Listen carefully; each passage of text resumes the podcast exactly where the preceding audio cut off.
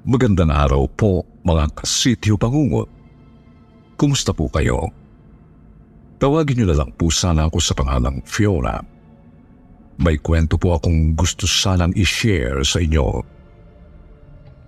Isa po itong pangyayari noong ako'y bata pa na hindi ko akalaing magiging dahilan pa para matuklasan ko ang isang sekreto tungkol sa sarili ko pong pagkatao at sa sinasabing kakambal ko raw na engkanto.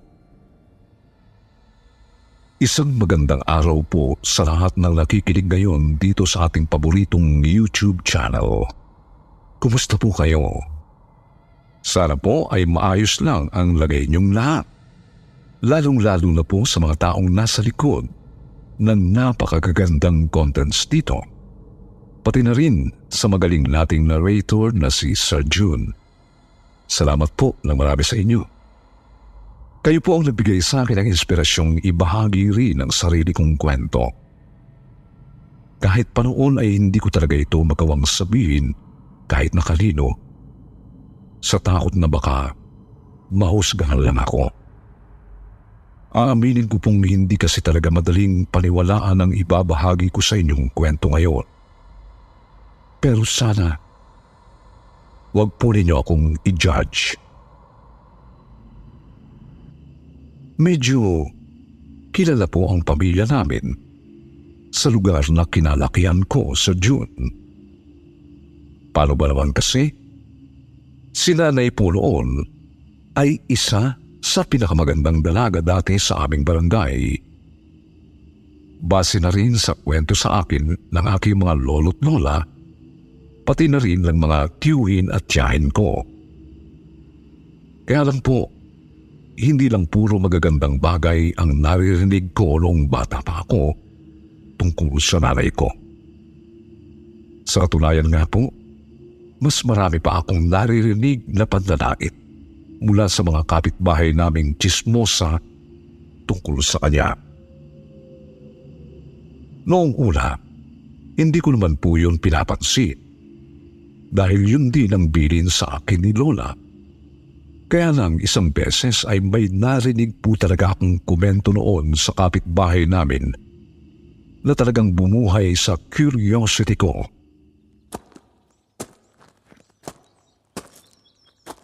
Yun na ba yung anak ni Susan? Nako, laki na pala, no? Kagandang bata. Manang-mana sa ina, no? Bumibili po ako noon sa tindahan nang marinig kong sinabi yun ni Aling Brenda sa kumari niyang si Aling Marisol na siyang may-ari ng pinakamalapit na sari-sari store sa amin. Siguro mga walong taon na rin ako noon. May isip na rin ako kaya alam ko agad na ako ang pinag-uusapan nila. Oof! Maganda nga. Eh, mahalot naman. Kita mo't kaya aga-agang nabuntes. Iniwan lang din naman ang lalaki. Kaya siguro na in love doon sa kanyang kanaguyong. Shh! Ano ka ba? Ano ka ba naman, mali? Baka marinig ka ng bata. Isumbong ka pa niya sa mga lola niya. Bago pa maituloy ni Aling Marisol yung sanay sasabihin niya tungkol kay nanay, ay sinaway na siya ng kausap niyang si Aling Brenda. Pero talagang wala pong pleno ang bunganga ng mahadera naming kapitbahay. Kaya nagsalita ulit siya. Oy, bakit? Totoo lamang maharot niyang si Susan, ha? Hindi ba nga't may boyfriend na yan? Eh, nakipagrelasyon pa sa iba. Kaya ngayon, nanganak ng kambal. Yung isa, hindi tao. Dahil sa mga narinig ko noon, Sir June, ay dali-dali po akong umuwi ng bahay na hindi dala ang ipinabibili sa akin ni Lola. Mabilis kong tinanong sa kanila kung totoo ba yung sinasabi ni Aling Brenda. Naku, talagang ginikikil ako ng Brendang yan. ah. Nanggagalaiti tuloy ang tiyang suset ko. Kapatid ito ni nanay at siya ang katukatulong ni na lolo't lola noon sa pagpapalaki sa akin. Siya na rin po talaga halos ang nakagisnal kong ina sa June dahil mahagang nawala ang nanay ko. Binawian daw po kasi ito ng buhay dahil sa panganganak sa akin. Mabuti na nga lang po at hindi naman sa akin isinisi ng mga kamag-anak kong nangyari kay nanay. Minahal po nila ako at ilalagaan ng buong puso.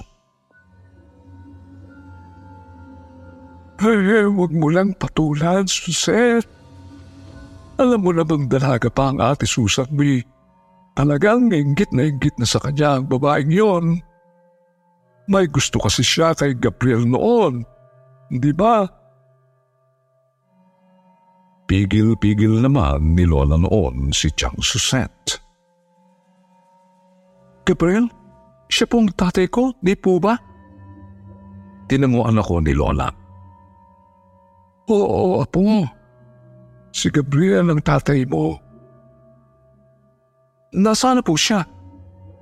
Bakit hindi niya po ako pinupuntahan? Galit po ba siya sa akin? Sobrang dami kong tanong noon tungkol sa pagkatao ko. Pero sobrang limitado lang ang mga sagot sa akin ng mga kamag-anak ko. Ang sabi nila, hindi naman daw galit sa akin ang tatay ko. Natatakot lang daw itong umuwi sa amin. Pero hindi naman daw ako pinababayaan ito. Doon ko nalaman na nasa ibang bansa po pala ang tatay ko. At simula nung baby ako, ay hindi ito pumalyang magpadala ng suporta para sa akin. Kaya pala kahit na hindi pa naman nagtatrabaho noon si Chang Suset dahil nag-aaral pa siya sa kolehiyo, ay nagagawa nila akong buhayin. Noong bata pa ako, Sir June, mayroon pong isang sapa na malapit doon sa tinitirahan namin. Doon sa may bakanting lote na maraming matataas na talahib at puno. Hindi ko talaga alam kung bakit pinagbabawalan ako din na lola na magpunta roon dati. Samantalang yung mga ibang batang kalaro ko naman sa amin, malaya lamang nakapagpapabalik-balik noon. Tara, Fiona. Punta tayo sa sapa. Yoko. Bawal ako dun eh. Baka pagkalitan ako ni Lola. Di yun. Di ka naman namin isusumbong eh. Ganda kaya doon. Maglalaro kami ng tagu-taguan doon.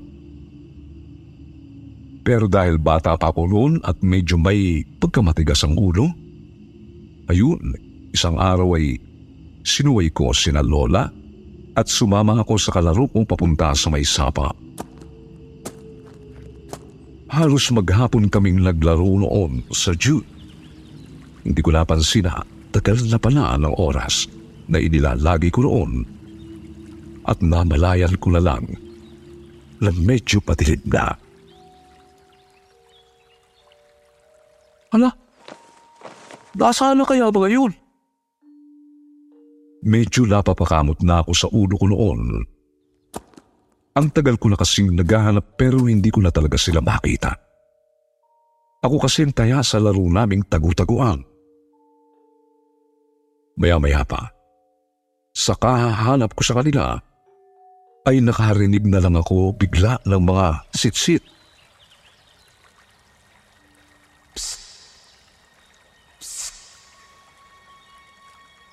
Nagpalingal-linga ako, pero wala talaga akong makita.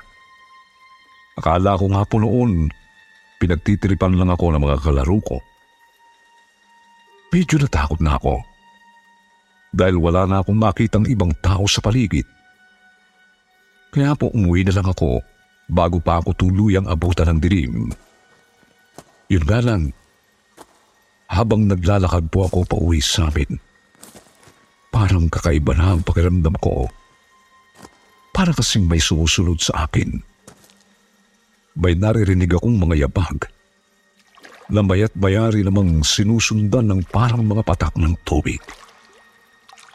Samantalang hindi naman umuulan o umaambon man lang ng mga panahong yun. Summer po kasi noon. Kaya bakasyon din namin sa eskwela. Nang medyo malapit na ako sa bahay, nakasalubong ko yung isang kalaro ko kanina.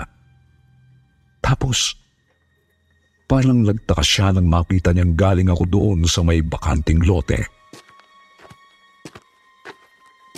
Ngayon ka lang umuwi, Fiona? Sinimangutan ko siya. Oo. Hanap nga ako ng hanap sa inyo eh, pero hindi ko na kayo makita. Iniiwan niyo ako. Anong iniiwan? Tinawag ka kaya namin, oh. Sabi namin sa'yo, ayaw na eh. Pero hindi mo naman kami pinansin. Nagpiring ka lang doon sa may puno tapos bilang ka pa rin ng bilang. Ha? Eh di ba, sinitsisan niyo pa ako kanina? Tinatakot niyo pa nga ako noon, di ba? Hindi ah. Laka, Fiona. Sino kaya yung sumitsit sa'yo? Dahil sa sobrang takot ko noon, ay nagtatakbo ako ng umiiyak kila Lola. Nagsumbong ako tungkol sa nangyari sa akin. Pero imbis na maawa sila, ay parang nagalit pa sila noon. Lalong-lalo na si Lola. Napalo pa nga niya ako ng chinelas. Yun ang kauna-unahang pagkakataon na pinagbuhatan ako ng kamay sa amin. Kaya talagang tinamdap ko yun. Ilang araw po akong hindi lumabas ng bahay dahil sa sobrang pagtatampo ko kay Lola. Fiona, hinahanap ka ng mga kalaro mo. Ayaw mo bang lumabas? Isang araw ay nilapitan ako ni Chang Suset. Pero umiling lang ako sa tanong niya. Nagtatampo ko pa rin ba sa amin dahil napahalo ka? Ikaw naman kasi. Di ba noon ka pa namin binipililan na huwag kang pupunta doon sa may sapa? Ang tigas ng ulo mo. Pumunta ka pa rin doon. Eh bakit po ba kasi, Chang? Naglaro lang naman po ako dun eh. Di naman po kami naligo sa sapa. Basta makinig ka na lang, Fiona. Huwag lang matigas ang ulo mo. Sige na, maglaro ka na ron.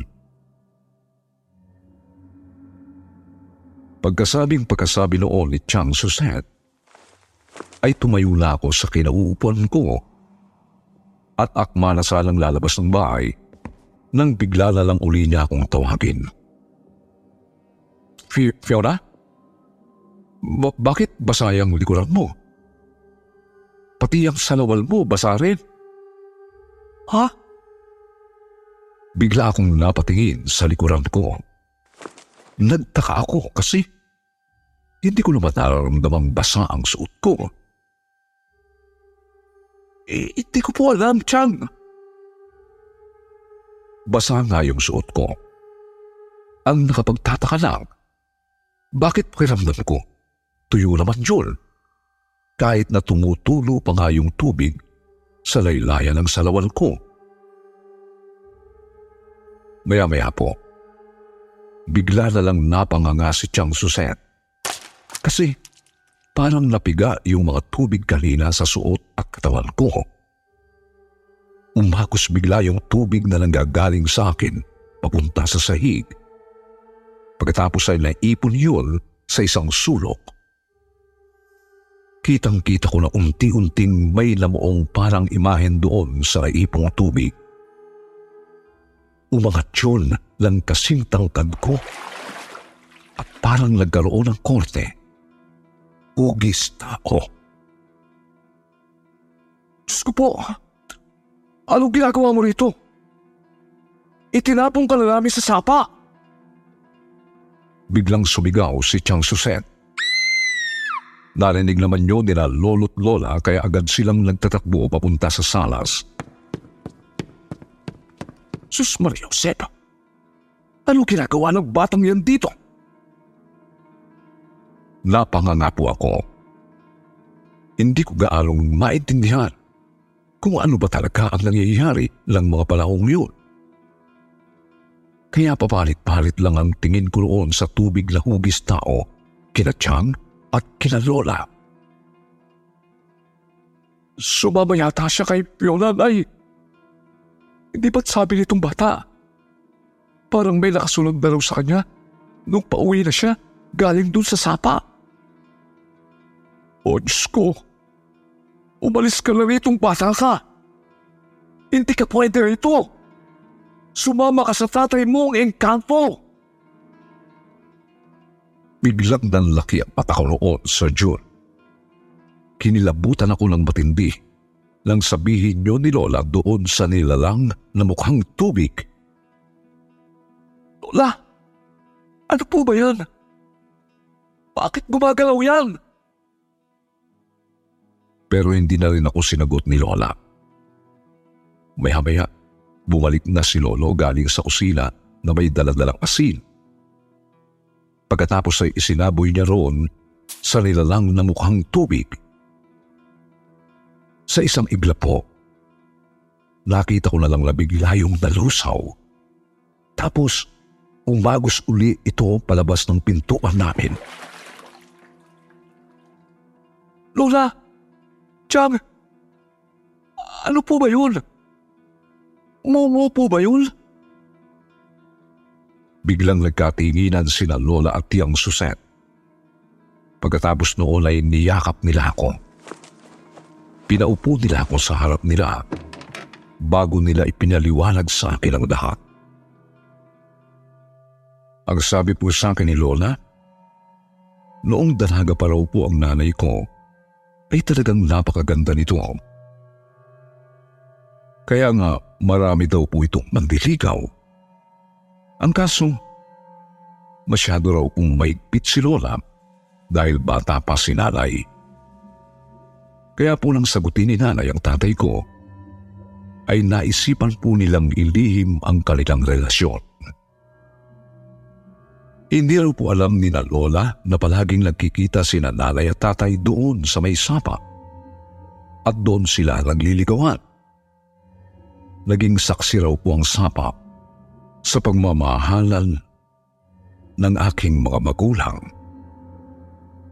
Kaya lang ang hindi po nila alam ay may nakatira daw palang engkanto roon.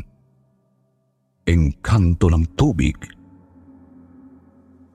Dahil daw po sa araw-araw halos nitong nakikita si nanay at tatay doon sa sapa, ay parang nagkagusto raw po ito sa ganda ng nanay ko. Kaya isang beses na hindi nakarating si tatay doon sa may sapa, ay may nangyaring hindi maganda kay nanay. Umuwi daw si nanay noon na basang-basa ang buong katawan. Umiiyak daw si nanay noon at halos hindi makausap. Bigla na lang daw po itong nag-iba. Natulala si nanay at parang nawala sa sarili. Ayaw na raw po nitong makipag-usap sa lahat, kahit kay tatay, pagkatapos po noon.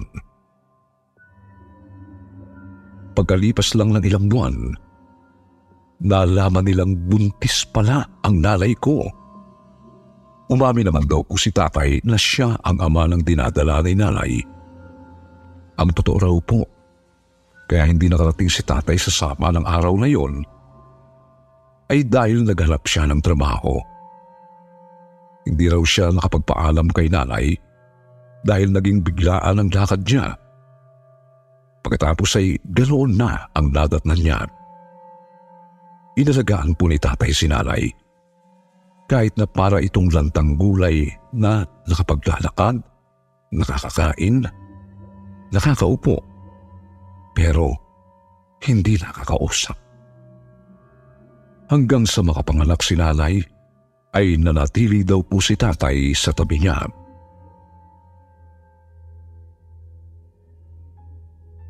Maayos naman daw po si nanay noong inilabas niya ako. Pero bigla na lang daw nagulat yung kumadrona nang pagkatapos akong ipanganak ay bigla na lang may lumabas na napakaraming tubig sa tiyan ni nanay. Kinilabutan daw po silang lahat noon lang makita nilang may isang tumpok ng tubig na lumabas kay nanay noon. Nagkumagalaw at parang batang umiiyak din. Wala itong mukha. Walang itsura. Kundi tubig lang na hugis tao at gumagalaw. Bigla daw nagiiyak si nanay at nagsisigaw.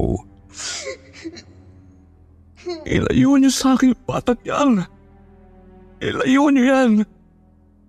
Dahil anak yan ang engkanto. Siyempre, nagulat daw sina Lola sa isiniwalat ni nanay. Nagtaka sila kaya lang mga sandaling yun ay inamin na raw ko ni nanay na noong gabing hindi siya sinipot ni tatay sa may sapa ay ilabusos siya ng engkanto ng tubig at doon ay paulit-ulit siyang pinagsamantalahan. Pagkatapos na pagkatapos daw pong sabihin yun ay nanay, bigla na lang siyang nawala ng uliran. Simula daw po noon, hindi na pumuling gumising pa si nanay. Binawian na siya ng buhay.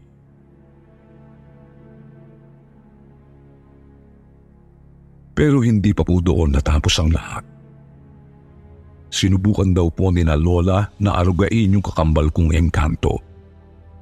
Pero napakahirap daw po nitong alagaan. Kakaiba raw po ang gusto nitong kailin. Sabi ni na Lola, para daw po itong linta na mahilig manipsip ng dugo ng tao. Bukod pa po ron, parang hinahalap daw ito ng tatay niya dahil nagsimula po silang gambalain noon ng engkanto. Lalong-lalo na raw po si tatay.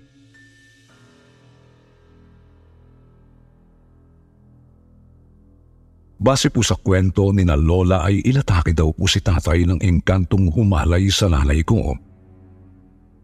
Isang gabi raw po ay nagising na lang si tatay na may umihila sa kanya papunta doon sa may lawa. At muntik na raw siyang lunurin doon kung hindi lang niya nagawang kumawala at magtatakbo papalayo. Yun po ang dahilan kaya nagdesisyon si tatay na mag-abroad at hindi na bumalik pa rito sa amin. Samantalang yung kakambal ko naman daw po ay ipinasya na lang nila lola na ilagay doon sa sapa kasama ng tatay niya para hindi na rin nila kami kambalain pa.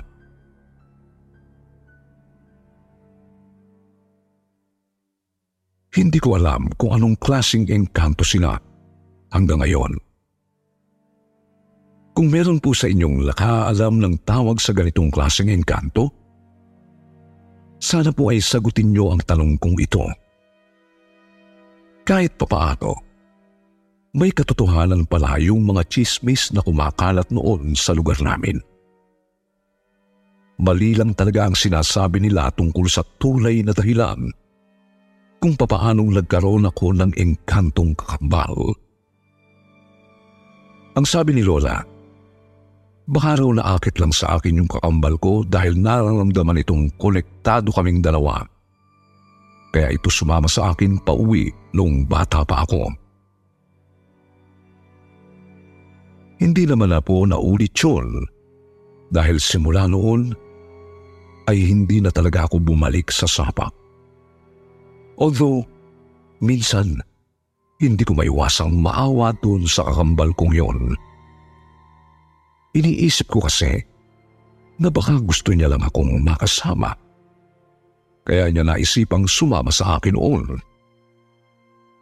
Kaya lang, gustuhin ko man siyang makilala, ay alam kong hindi naman pwede. Magkaiba kami ng mundo kahit na magkapatid kaming dalawa. Ipinagdarasal ko na lang na sana ay maayos naman siya at masaya kung nasaan man siya ngayon.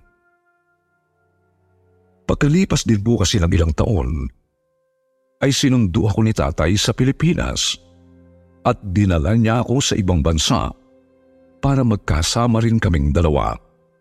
Umuwi-uwi na lang po ako kina Lola minsan hanggang sa nakagraduate na ako ng college.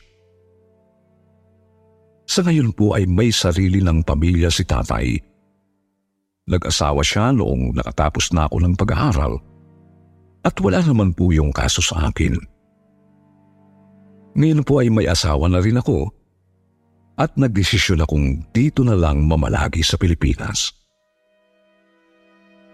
Ibinenta na rin ni na Lola ang bahay at lupang tinitirahan namin noon sa probinsya. Nagdesisyon po silang dito na lang din manirahan sa Maynila kasama ko. Lalo pa at taga rito lang din naman po ang napangasawa ni Chang Suset ko.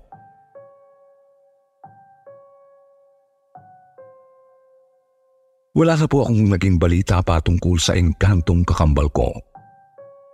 Wala na rin kaming kontak doon sa dati naming tinitirahan. Kaya hindi na rin namin alam kung ano na ang nangyari sa sapa. Hindi ko alam kung tama bang sabihin ito sa Jewel. Pero sana hindi na uli kami magkada upang palad pa ng kapatid ko. Ayoko na sana magkita pa uli kami lalong-lalo na ang malaman ng asawa at mga anak ko ang tungkol sa kanya. Matagal ko na pong ibinaon sa limot ang parting yun ng pagkatao ko. Dahil yun din naman ang napag-usapan namin ni na Lola, Tatay at Tiyang Suset. Alam kong marami ang mapapataas ang kilay at mangingiming maniwala sa kwento kong ito mga kasityo bangungot. Pero nasa inyo naman po yon kung maliniwala kayo o hindi. Ganun pa man, sana'y nagustuhan po ninyo ang kwentong ito o kahit naaliw man lang kayo sa inyong pakikinig. Maraming maraming salamat po, mga taga-sityo bangungot team dahil binigyan niyo ako ng pagkakataong maibahagi ito sa iba kahit papaano. Matagal-tagal ko na rin kinikimkim ito dahil wala talaga akong ibang mapagsabihan tungkol dito kahit pa ang sarili kong asawa. Nahihiya po kasi talaga akong ipaalam ito sa kanya dahil baka sabihin pa niya na na ako. Hanggang dito na lang po sa June. Paalam.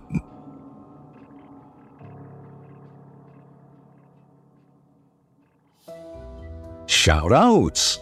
At ngayon naman mga kaibigan, dumako tayo sa paborito nating shoutout potion. Hello kina Jane Cruz, Lali Gagaril, Aizan Sale at Tina Lee, Lemon Blue official from Mandawi City, Cebu, Mia Polares, and Polares family from Oriental Mindoro, Monest Purple Cluster, Mayrol and Pino, Cheryl Kiss, Jocelyn de Guzman. At ngayon po, magbabasa tayo ng pinakamagandang comment galing kay Lizelle Echiburns at Christine Escultura mula sa kwentong kapitbahay. Sabi ni Mabel Edoliverio, magpakatatag ka, sender. Di lang ikaw ang may problema. Mas meron pa. Mas malala kesa sa iyo. Ako nga, 13 years old pa lang ako na ulila na sa mga magulang. Mama's girl ako kaya sobrang sakit nung nawala ang mama namin. Tulad mo, Miss na miss ko nga ang mga yakap at halik at mga luto niya sa amin na magkakapatid. Dahil masarap magluto mama namin. Nagkahiwalay pa kaming magkakapatid dahil isinasama kami ng mga kamag-anakan ng mama at papa namin para lang makapag-aral. Noong nagka-BF ako, nagkaanak kami. Pero iniwan niya kami ng anak ko at pinili yung babaeng malandi katulad niya. Pero thankful ako dahil nagkahiwalay kami. Di siya deserved sa pagmamahal ko. May mga tao ding may cancer sender pero patuloy na lumalaban para lang mabuhay. Tapos ikaw sasayangin mo buhay mo? Sa palagay mo ba kapag magpakamatay ka, magiging tahimik ka? Hindi. Dahil impyerno punta mo. Kaya kung ako sa iyo, magdasal ka palagi at lumayo ka muna sa bahay niyo dahil maaalala mo lang ang mga nangyayari dyan. Bumalik ka na lang dyan kapag malakas na ang loob mo. Pray at magsigba ka. At sabi naman ni Christine Escultura, I sender kung nababasa mo man ito, magpakatatag ka lang. Libangin mo ang sarili mo. Iwasan mo makinig ng mga ganyang music. Hindi yan makakatulong. If you need a friend, pwede naman ako. Napagdaanan ko na rin lahat ng pagsubok. Ako nga girl, iniwan pagkatapos malaman na pregi ako. Mas pinili niya yung dalaga kesa sa amin. Tinakbuhan ako. Halos di ko alam ang gagawin ko. Pero tinatagal ko, nagpray ako. Ang ginawa ko, nanood ako ng mga nakakatawa na movies at iba pa. Kapag nararamdaman ko na naman ang lungkot, nililibang ko ang sarili ko sa ibang bagay. Kapag sobrang lungkot kasi natin, malakas makalapit ng negative energy. I hope na maging okay ka na. Ipagpe-pray kita. God bless. Ayan po ang comment na payo na rin nila para sa sender ng kwentong kapitbahay. Guys, pakinggan yung kwentong ito na lumabas last week. At baka may maibigay din kayong payo kay sender dahil sabi niya ay nagbabasa siya ng comments. Sa mga hindi po nabanggit, sa susunod na lang po. Huwag niyo pong kalimutang mag-reply sa ating shoutout box na nasa comment section para ma-shoutout ang pangalan niyo. Oh? Muli po, mula sa bumubuo ng kwentong takipsilim at sityo bangungot, ito po ang inyong kaibigan, June Martin Legaspi. Nagpapasalamat.